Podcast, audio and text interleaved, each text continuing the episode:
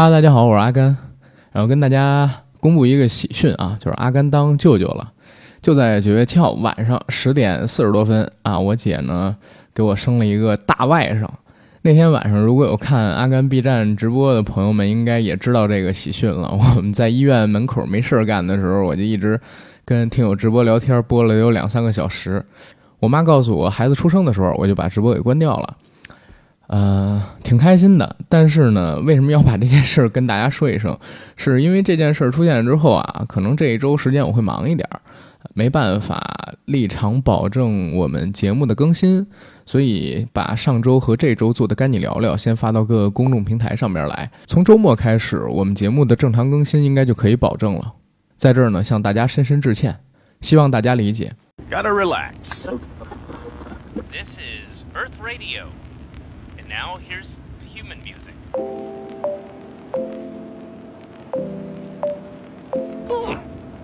Human music. I like it. 不客观，很主观，带着偏见跟你聊聊。Hello，大家好，欢迎收听我们这期的跟你聊聊，我是主八甘。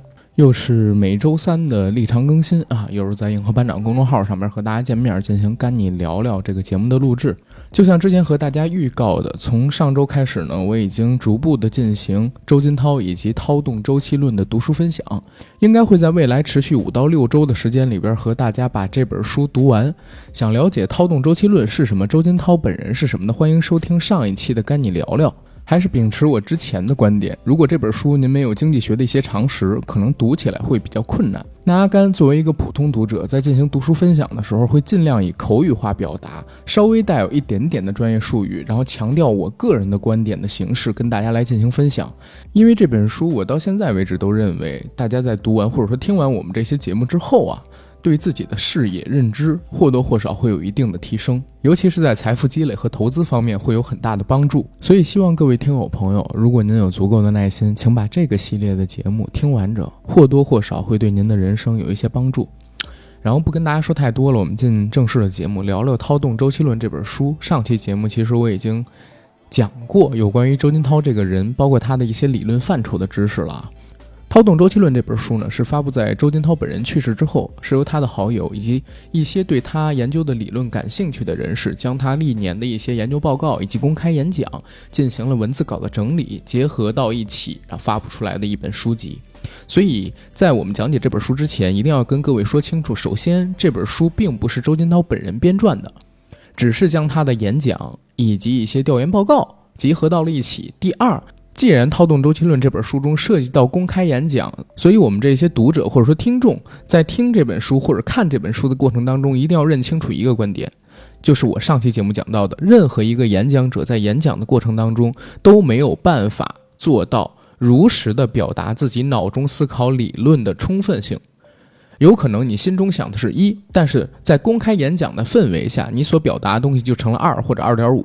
或许相比于自己心目中认可的理论，在表达时有夸大、虚构，甚至是绝对的成分在。所以各位在阅读。《操动周期论》这本书，或者在收听我们节目的过程当中，一定要对我所提到的周金涛公开演讲的部分持有一定的怀疑，或者说持有一定的辩证收听、辩证观看、阅读的中心思想。我们要做的是对这本书的内容进行理解、进行分析，同时仔细的思考这本书中所提及的理论到底讲的是什么，到底是否是正确的。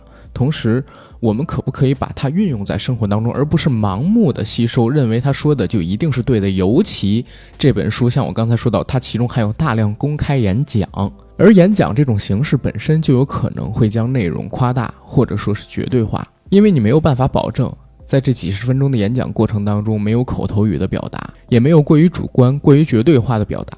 同时，这本书还有第三个点要跟大家提前沟通清楚，因为这其中呢，公开演讲可能大部分人都能听得懂，而调研报告对普通读者不太友好。所以阿甘在做我的读书笔记以及分享给大家《涛动周期论》这本书的时候，更多的会偏向于周金涛本人的公开演讲。否则的话，我相信没有太多经济理论支持的普通听众们在。收听我们这种节目，或者说在阅读这本书的时候，会有一定的难度。我们尽量做到口语化以及大众化的表达。好，正式开始聊《涛动周期论》这本书。开篇要讲的其实就是一场发布在二零一六年三月十六日上海清算所的公开演讲，演讲人就是周金涛本人。这场演讲的名字叫做《人生就是一场康波》，也是周金涛所有的演讲当中知名度最高的一场。很高兴参加今天的活动。今天下午的时间比较宽裕，我们可以多聊聊。大家知道，我主要呢是研究经济周期理论的。这个理论大部分人不是特熟悉。经济周期理论主体虽然叫经济周期理论，但实际上它是一套社会发展理论。在这儿呢，就跟大家分享一下，就是我的读书笔记啊。我认为周金涛所提及的经济周期理论，或者说在我的认知当中，对经济周期理论的认知是什么呢？就是从我们所生活的这个世界上边，从艺术到科学，再到经济等等各个领域，其实都在发展的过程当中，它沿着某一种周期进行运行。周期似乎是一切事情它存在的基础。这个世界上边没有直线的运动。当你涉及到某个领域，你把这个领域里边自己所理解到的历史深入分解之后，你会发现，它其实在领域的发展过程当中都是以周期形式去运动的。所以，周期理论最大的意义在于哪儿？就是你通过了解历史、了解过去、理解历史上发生问题的常规原因是什么，或许会有助你躲避未来将发生在你身上或者你这一代人即将遇到的风险。继续演讲的内容，在经济的运动过程中，不完全是经济问题，它还包括了社会制度、政治方面的问题，同时也包括在座各位在经济周期的运动中应该如何进行人生规划的问题。二零一五年十二月份。公司年会上，我做的几个判断，现在看来都已经得到了验证。我本来是一个半退休的人，每天看书写报告，最近被邀请到处去讲我这套理论。一五年十二月份，我所做出的判断，最核心的判断呢，就是中国经济二零一六年的一季度将触底反弹，触底之前，大宗商品将出现一波中级反弹。这些大家已经看到了，所以各个机构都很想了解一些我的这些判断的方法。今天的演讲分为上下两半场。上半场讲一下经济周期理论，大家平时工作中也许有接触，但是可能没那么深入。重要的经济周期理论开创者有两个，第一个是康德拉季耶夫，他提出的周期被视为康波周期，也叫长波周期。实际上，这也是我研究的周期动力的决定力量，也是在座各位人生规划的根本理论。为什么这么说呢？我有一句名言叫“人生发财靠康波”。这句话的意思就是，我们每个人的财富积累，一定不要以为是你都有本事。财富的积累完全来源于经济周期的阶段带给你的机会。那么最简单的例子是什么？比如过去十年，也就是零五年到二零一五年，中国暴富的典型是煤老板。大家心里肯定认为煤老板不如我有本事。他成为煤老板，原因就在于天时给他的机会。按照康德拉季耶夫理论来看，这是大宗商品的牛市，就会给煤老板人生发财的机会。但是在座各位可不可以成为煤老板呢？应该今生不会看到，这是他的理论描述的。你一个人的一生中，你所能够获得的机会，理论上来讲只有三次。如果每一个机会都没有抓到，肯定你一生的财富就没有了。如果抓住其中一个机会，你就可以向上完成跃迁，至少可以从普通人变成中产。这句话是什么意思呢？就是说，我们人生的财富轨迹是有迹可循的。人生财富的轨迹就是康德拉季耶夫周期。我先给大家介绍一下康德拉季耶夫周期。在世界经济运动中最长的周期就是它，它的循环是六十年一次。大家知道，一个人的自然寿命主阶段大约是六十年。中国讲六十甲子，循环一次就是一个康德拉季耶夫周期。它分为上升期、繁荣期、衰退期、萧条期。目前在座各位的是从衰退到萧条的转换点，在座各位未来十年注定要在萧条的中国中度过，这是康德拉季耶夫不可改变的规律。不用太久，二零一七年中期，大家就可以知道我判断中国即将迎来萧条期对还是不对，因为我曾经在二零零七年的时候判断过，二零零八年将发生康德拉季耶夫周期衰退的一次冲击，就是大家看到的次贷危机。二零一四年十月，我发表报告认为，二零一五二季度将发生二次冲击。二季度之后，中国股市暴跌，人民币贬值，这些都是有迹可循的，也都是大家可以看到的。讲到这儿，阿甘可能得跳出来，跟各位稍微说几句啊，就是周金涛本人为什么会那么出名？不单单是因为他是中信的首席经济分析师，同时呢，也是因为他曾经在过去，嗯，也就是他一六年去世之前吧。每年都会做出一些对世界经济局势以及大宗商品资产价格的判断，而这些判断是非常准确的，而且是有预期性的，所以才有人让他来分享他自己对于经济周期以及资产价格的一些理论跟看法。刚才在他演讲中所提到的，他判断二零一七年中期的时候，中国呢将迎来衰退期到萧条期的一个转换点。那其实，在二零一七年的后半季以及整个二零一八年，包括。二零一九跟二零二零吧，稍有经济常识的人应该是可以理解我们现在生活在一个什么样的时代里。而这个报告是从二零一五年的时候他发表，而我现在读的这场演讲是二零一六年他进行的，也就是说时间要早于二零一七，早于二零一八。好，我们继续回到演讲的内容。二零一七年中期或三季度之后，我们将看到中国和美国资产价格全线回落。二零一九年将出现最终低点。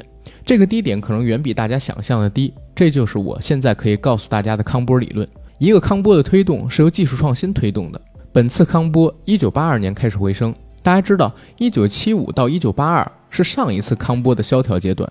如果了解世界经济史的人应该知道，全球滞涨，美国、英国做出供给侧改革，所以就是 我看大家很兴高采烈地谈论供给侧改革的问题。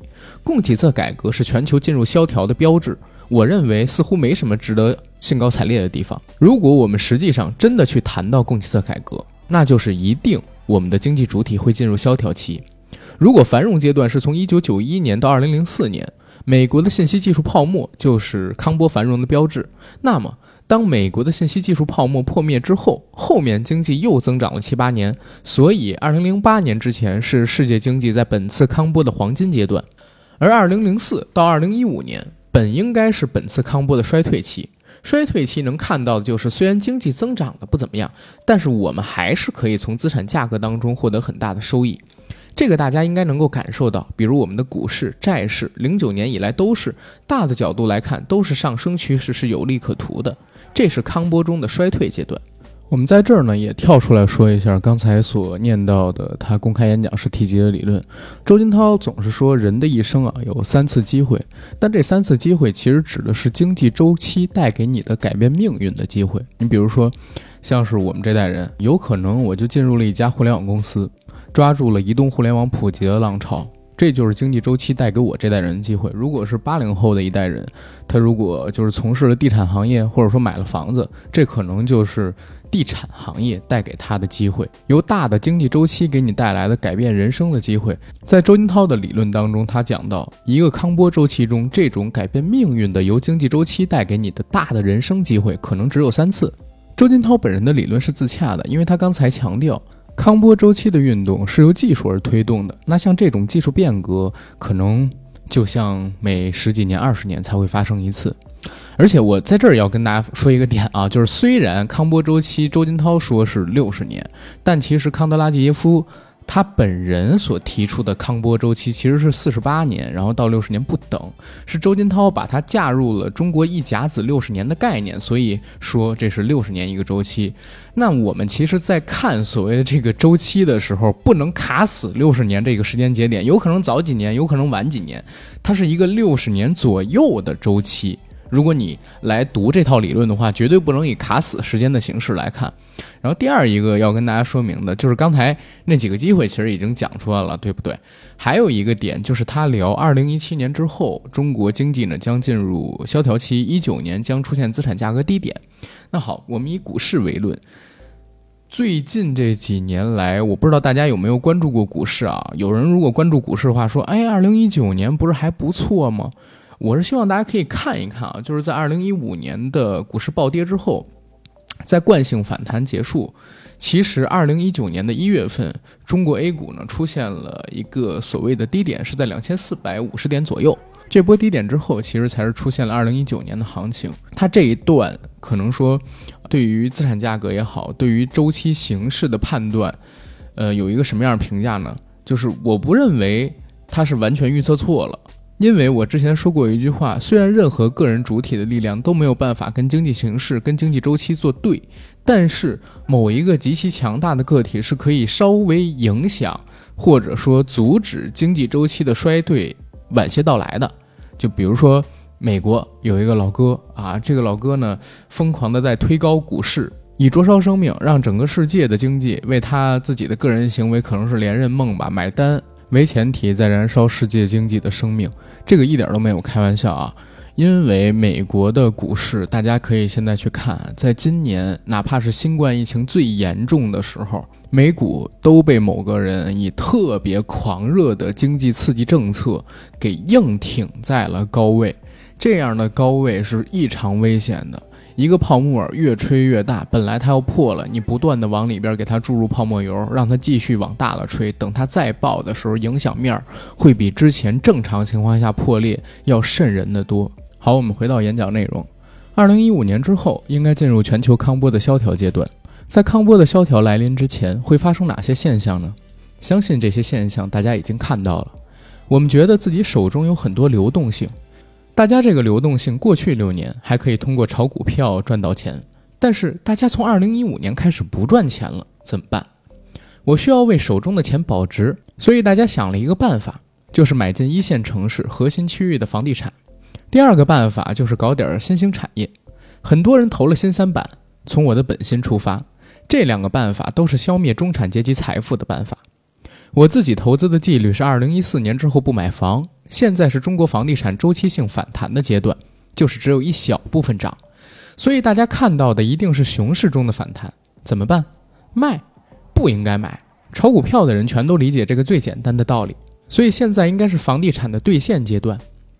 未来几年，大家都可以通过手中的房地产进行套现，随后会有更低的价格能让你再买回来。第二个大家追逐的新兴产业是互联网加，因为我是研究长波理论的，我认为实际上所谓的互联网加就是本次康波的技术创新、信息技术的最后成熟阶段。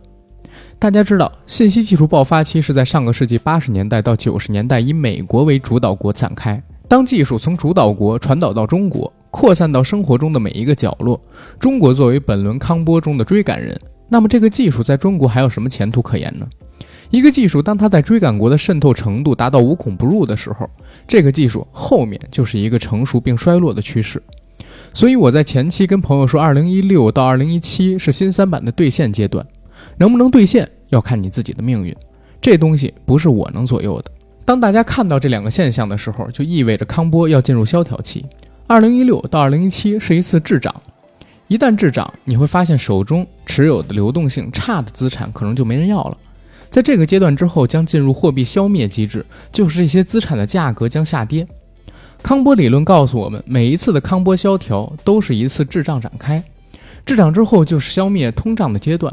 所以未来大家可能会突然觉得，我手中的流动性资产不够或者没有了。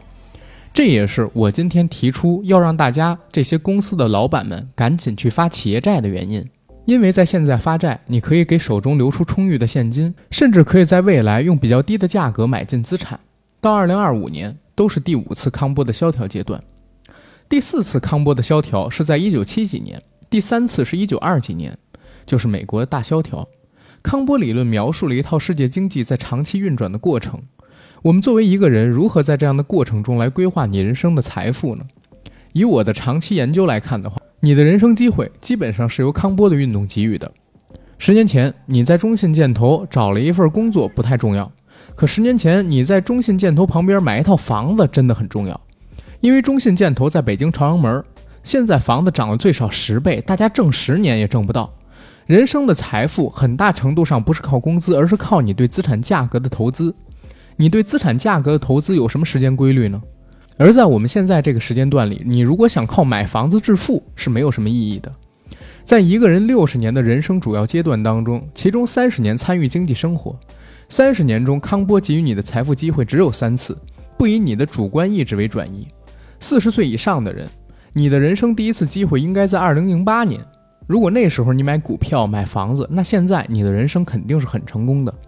如果是零八年之前的上一次人生机会是一九九九年，刚才我讲的，现在四十岁的人抓不住那次机会，所以零八年是你人生的第一次机会，人生的第二次机会应该在二零一九年左右，最后一次在二零三零年附近，能够抓住一次，你就可以完成底层向上升级的跃迁，至少成为中产，这就是人生发财靠康波的道理。巴菲特厉害吗？厉害，但他为什么能那么成功？其实也有很大部分原因在于他出生于第五次康波周期的回升阶段。如果是出生在现在，他也不一定能成功。这个就是由你的宿命决定的。为什么在过去八十年代的时候，美国会出现比尔盖茨？是因为八十年代技术革新展开了。现在的中国很难出比尔盖茨，是因为现在中国没有技术革新。很多人觉得自己很牛，有很大本事，能赚很多钱。事实上，每个人都在命运中运行，这就是我研究完经济周期之后非常相信的一点。人的生命都是宿命的。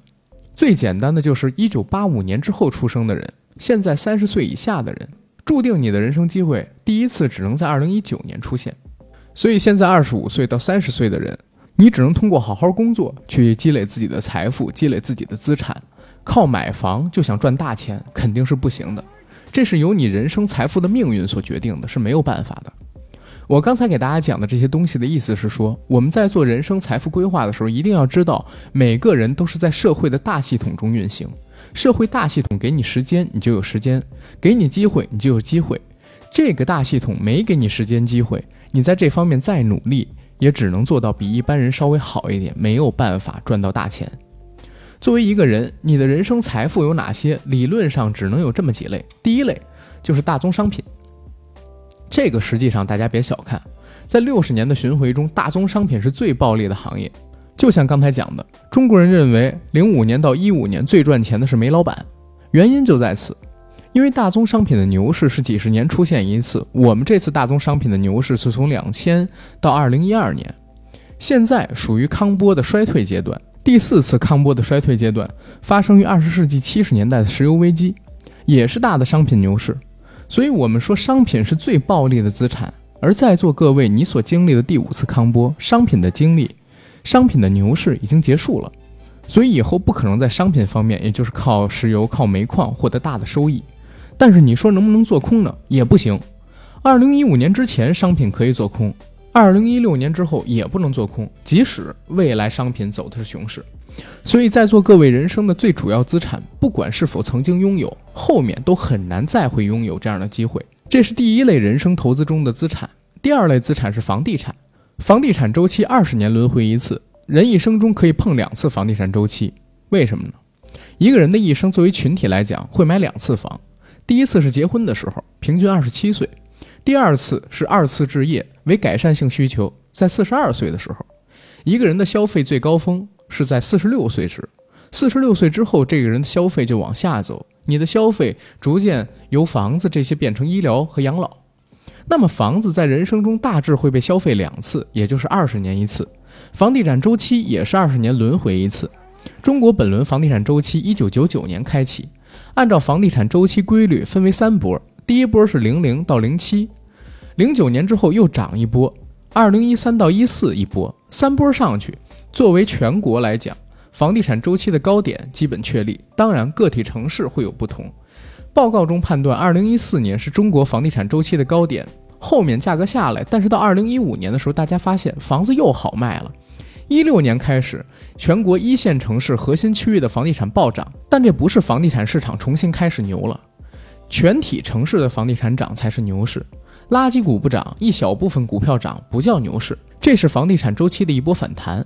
所以在二零一七年结束后，中国的这波反弹会结束。如果你拥有城市的核心区域的房产，并且不是自住房，我认为你应该在二零一七年底之前把它卖掉。这就是我对于大家的建议。可能你卖掉这个房子之后，你会发现你可以买到很多很便宜的资产，这个性价比已经发生变化。这就是你的房地产周期。不要以为房地产卖出去买不回来，这世界上没有只涨不跌的东西。二零一九年的房价有可能是一个低点，因为二零一七、二零一八年的房价注定是要回落的。一个房地产周期的循环就是这样，二十年的循环有十五年上升，五年下降。美国也是如此。二零零七年，美国房子开始跌，跌到二零一一年附近触底反弹，大家到美国买房有点不一样。我研究的主要方向是全球大类资产配置，美国、欧洲都研究。中国在世界的东半球，美国在西半球。东西半球房地产周期起点差十年，中国的起点是零零年，美国是一零年。一零年之后，美国出现房子的牛市，一七年有可能是美国第一波的高点。如果到美国买房，可以再等等。所以大家看，作为广义的大众来讲，不管你的知识怎么样，你跟大妈没啥区别。这种意思就是说，投资这玩意儿啊，和智商也没什么太大的关系。这就是你的人生机遇，看你能不能把握。人的一生中，房子是最核心的资产，商品不一定能绑住。房子至少一辈子你要搞两次，这就是第二类资产。第三类资产呢是股票，股票不是长周期问题，它随时会波动，这个在我们的周期中没法明确定义。第四类资产就是艺术品市场，像古玩、翡翠这类东西，过去一些年涨得很快的，反腐之后下降的厉害，世界上就没有只涨不跌的东西。你的人生资产总会。跌跌涨涨中度过。作为人生财富规划，你要明确现在这个时点该做什么。我的看法是，未来五年是资产下降期，这时候大家要尽量持有流动性好的资产，而不是持有流动性不好的资产。像高位的房子就是流动性不好的资产，还有一级市场的股权也是流动性不好的资产。为什么我们提新三板？因为流动性很差，想卖它很难卖。在未来的投资，大家一定注意，赚钱不重要，第一目标是保值，第二是流动性，这两个是未来五年大家在投资的时候，我觉得一定要非常注意的核心问题。这也是用康德拉季耶夫理论进行人生规划。六十年波动中会套着三个房地产周期，二十年波动一次；一个房地产周期套着两个固定资产投资周期，十年波动一次；一个固定资产投资周期套着三个库存周期。也就是说，你的人生就是一次康波，三次房地产周期，九次固定资产投资周期和十八次库存周期。人的一生大致就是这样的过程。那通过我刚才的表述，虽然你人生中大的向上跃迁的机会可能只会出现三次，但是小的机会却会在不定时的周期中出现。你可以尝试着去努力抓住。我在中国康德拉季耶夫周期理论和库存周期理论当中是开拓者。制造业的价格波动最短决定周期就是库存周期。我在一五年十月份写报告，认为一六年一季度中国经济将触底，中国经济的库存周期将反弹，所以大家看到商品价格触底反弹了。这就是我用这套理论做出来的东西。所以我最近很忙。前些天有很多人发表与我不同的观点，说周期要换面儿，但实际上这些都是对我观点的反驳。没关系，我们可以用未来的时间来验证。下面我就给大家详细的讲一下未来四年我预测中国会是一个什么样的状况。第一点，从全球经济来看，我们讲的康德拉季耶夫周期是从衰退向萧条的转化点。作为我们资产配置来讲，这个过程就是我刚才讲的降低资产收益率的阶段。你要保证自己手中有足够的钱，这些钱有足够的流动性，这个就是现在我可以做的一个判断。第二点是什么呢？二零一五年。世界经济的最核心矛盾实际上是商品价格的下跌。大家知道，世界上分为三类经济体：一类是主导国经济体，比如美国；还有追赶国经济体，比如中国；以及资源国经济体，像俄罗斯、澳大利亚、巴西等国家。这些国家实际上是靠资源来生存的。那么我们可以看出，二零一五年大宗商品价格大幅下跌，实际上使澳大利亚这些资源国陷入了明显的衰退和恶性环境当中。为什么俄罗斯想打仗？原因就在此，所以我去年底写过一个报告，叫做《二零一六年为资源而战》。当我们到了二零一六年的时候，主导国和追赶国中国和美国要给俄罗斯一个喘息的机会，不然有可能会爆发战争，要么商品价格反弹，要么继续打仗。商品价格一反弹，俄罗斯就从叙利亚撤走了。世界政治就是经济的一个反应。当时我提出，二零一六年最核心的机会就在于商品价格要反弹，包括期货和我们看到的股票中的资源股。这是我提出的对二零一六年经济大势的第二个观点。第三个观点要从宏观周期角度讲，二零一六年将出现第三库存周期反弹。在一个中周期十年的波动当中，每三年一次库存周期循环。库存周期是什么意思呢？就是经济增长中最小的周期单位。它就来源于投机。我给大家举个例子，股票市场中的股票是由何由跌转涨的，就是因为跌的很多。比如大盘跌到两千点，这时候手里有现金的人怎么想？一定会觉得不知道是不是底，不知道会不会反转，但是我可以买一点来做反弹。周期库存就是这么来的。就是来源于一三到一五，中国制造业状态越来越差，两年来价格一直下跌，价格下跌一定导致库存水平的下降，库存水平先升后降，开始没人要，库存被动的增加，一定阶段生产少了，库存会逐渐的降低。现在中国，现在中国制造业的库存水平都很低的。这个时候，作为制造业的中间商，他就会产生一种冲动，就跟买股票一样。他突然发现油价到二十几，铜价到四千多，他突然觉得这个价格已经给了安全空间，那该怎么办呢？我可以买点儿。这时候价格就会触底反弹。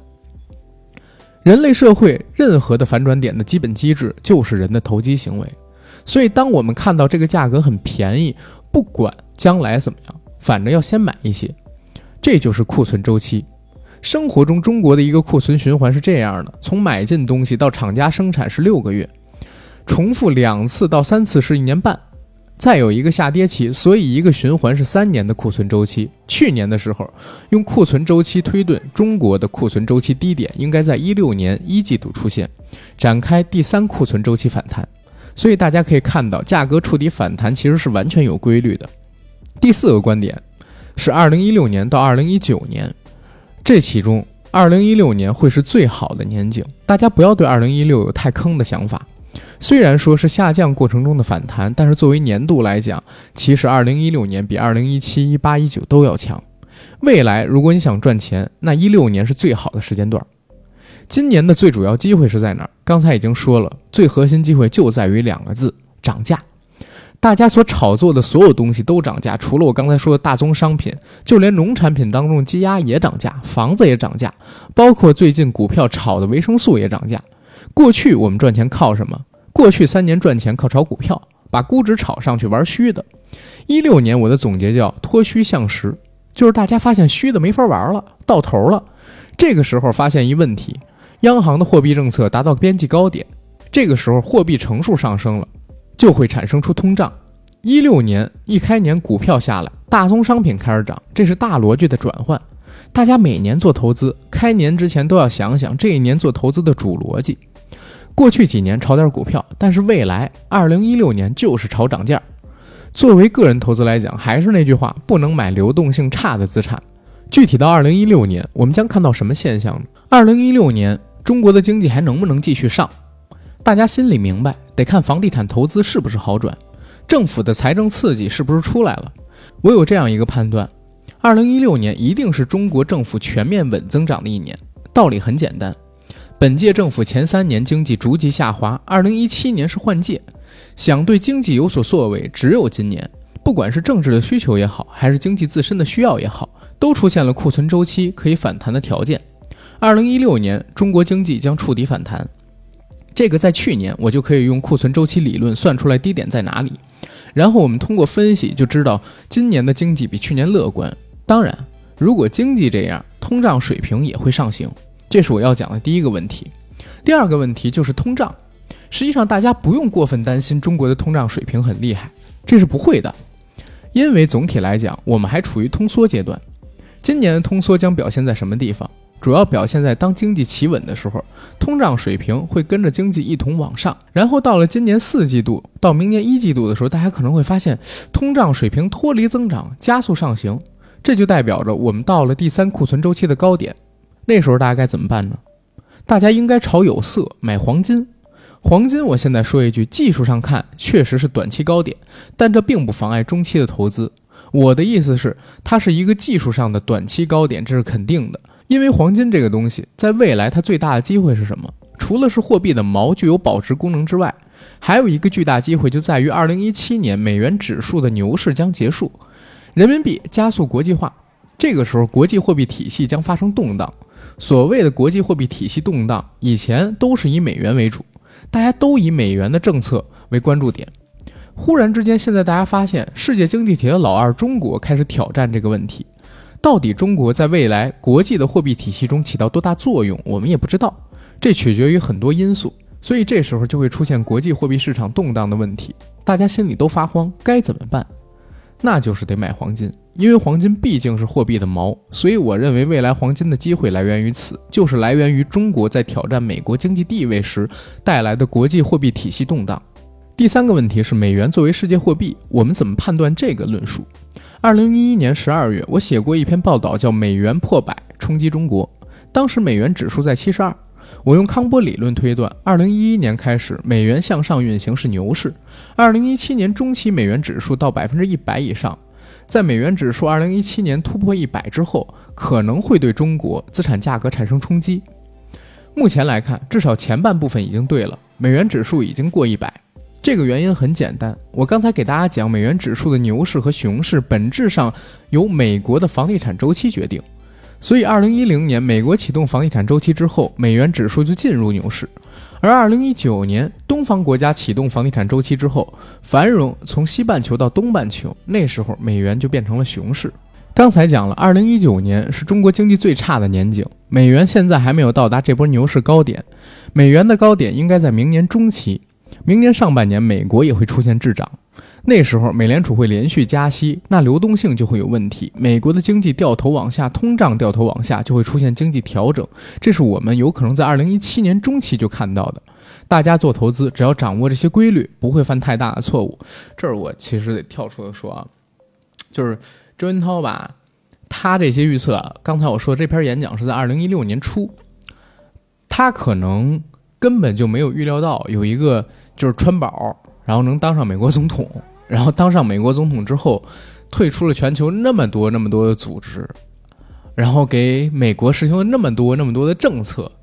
现在看他对美国资产价格的看法，最起码在二零一七年，不好意思，大部分是错误的。第四个问题是关于政策，中国的政策是汇率、货币政策和资本自由流动只能取其二，不能全部获得。所以自从人民币贬值之后。中国货币政策的宽松将会受到影响。现在人民币趋于稳定，货币政策又有一些空地儿了。但是总体来讲，今年也就是二零一六年的货币政策不会很宽松，未来还会越来越紧张。这个根源就是由于我们国家对汇率的担忧，以及对于通胀水平的担忧。这里讲一个我对未来人民币汇率的看法。现在大家都很悲观，可我认为，下半年之后人民币汇率会升值。为什么呢？从道理上来讲，中国和美国是世界经济的共同领导者，这两个国家的利益事实上是一致的。美联储加息的时候考虑中国怎么样，这是很诚恳的态度。你观察去年以来的汇率会发现，人民币走势是美元走势的领先指标，人民币先跌，美元就跌。现在人民币企稳，美元指数就企稳。如果判断全球开启第三库存周期，美国要加息，美元涨了，人民币也会上去。今年下半年，不要看空人民币，大家还是好好琢磨一下，这个可能对做外汇的比较重要，这也是比较大的趋势。另外还有一个问题，可能今天给大家讲的多一些。二零一七年之后，如果美元贬值，人民币一定贬值，我们该怎么办？有俩办法。当你预感人民币要贬值的时候，可以做空韩元，韩元是中国经济的领先指标，随后还可以做空澳元。澳大利亚是资源国，它的货币是跟着铁矿石波动的，这个就是可以对冲人民币下跌风险的办法，也是我平时研究的东西——全球资产配置和全球宏观对冲理论。很多人问孩子留学到澳大利亚要不要买房，我说现在不合适，原因在于一五年现在澳元偏高，将来可以换到更多。第二，澳洲现在房子比较贵，四五年之后肯定比现在便宜。大家到资源国买东西，一定要等到资源最低点来买。大约是二零一八或者二零一九年，可能在座的各位对我不太熟悉，但是二级市场对我的理论是很熟悉的。你们可能不知道，他们一般都戏称我为尼古拉斯金涛，原因就在于人们都知道的康德拉基耶夫周期。康德拉基耶夫这个人全称就是尼古拉斯康德拉基耶夫，所以你们搜尼古拉斯金涛就会知道。之所以给大家讲这个称呼，就是因为我对中国经济和世界经济周期的判断，至少过去是比较准的。未来只能到时候去验证。这是我一六年的几个判断。一六年最大的投资机会是什么？就是商品价格。我觉得大家一定要明白一点：任何机会都是靠赌博的，没有完全确定性的机会。当你下注的时候，就决定你能不能成功。一个优秀的投资人都是赌博赌出来的，这是毫无疑问的。我跟投资经理说，当你看到所有事情都确定的时候，机会就不属于你了。只有机会不确定的时候，才能得到机会，所以任何的机会都是赌博。二零一五年，我告诉大家，一六年最值得赌的是商品价格反弹，赌不赌在你。但现在看来，确实反弹。对于未来，想提醒大家一点：一八到一九年是康波周期的万劫不复之年，六十年当中最差的阶段，尤其是与资本相关的行业，所以一定要控制好二零一八到二零一九年的风险。在此之前，可以做好充分的现金准备，就比如说从一六年开始发企业债，保证自己几年之后还有现金。对于个人来讲，二零一六年、二零一七年卖掉你手中的投资性房产和新三板的股权，买进黄金，休假几年锻炼身体。一九年趁着资产价格低回来，这就是未来给大家做的人生规划。刚才主持人介绍说，我曾担任中信建投研究所所长，但是去年我辞职了，只做首席经济学家。原因就在于我认为未来几年做事情的困难比过去六年要大，而且萧条即将来临之前，一个社会必将出现分裂倾向。理论中就可以看得到，这种情况下，你的人生只有两个选择：一种像我一样当个虚职，每天忽悠忽悠，心情好出来忽悠，心情不好就在家待着；另一个选择是未来将会英雄辈出，你可以成为先德或先烈，这也是可以选择另外一个人生道路。所以我就认为，未来四年确实是社会将发生很大变化的时候，特别是对于一九八五年之后的生人，将是你人生最大机遇的到来。我刚才给大家讲的意思，就是未来四年中最好的时间做通胀、炒涨价是我们的核心逻辑。什么时候炒最好？一六年下半年会出现滞涨，那个时候就可以买黄金。再到后面就是抛掉资产，持有现金，这就是我对一六到一七总体的投资逻辑。好，今天我就给大家讲这么多。OK，刚才给大家讲的呢，就是周金涛人生发财靠康波这个演讲大部分的内容。其中有一部分内容被我给简化了，然后有一部分内容其实是我直接从我读书笔记里边参照出来的。他说的这个东西到底靠不靠谱呢？我们先说二零一六年，他看未来四年的一个看法啊。确实经济很差，尤其是一八年的时候。这一八年发生了什么事儿呢？其实就是因为货币政策呀，导致我们国内很多企业的现金流非常非常的紧张。很多人都应该能够发现啊，或者说很多人身边都有这样的例子，比如说一七年、一八年、一九年。好多这个身边儿，呃的人，在理财公司里边投资的钱啊，全都回不来了，出现了大批跑路的、破产的、资金链断裂的这种理财公司，这跟货币政策绝对是有关系的。而对于房地产的看法，其实到二零一七年的时候，北京的房价真的是涨到了一个高点，之后呢，其实你可以认为它是横盘，也可以认为是微跌。黄金的价格，伦敦现货它在发表。黄金的价格，他发表这个言论的时候，伦敦现货黄金是一二二零，而到了二零二零年八月初的时候，我看了一下，是一九七四。虽然中间有横盘，但是投资黄金到现在为止的话是不亏的，而且有可能是过去几年比较好的一个投资方式。而他说的，二零一六退休两年，二零一九杀回来投资股票，二零一九年年初的时候两千四百点左右的上证指数，那现在上证指数是多少点呢？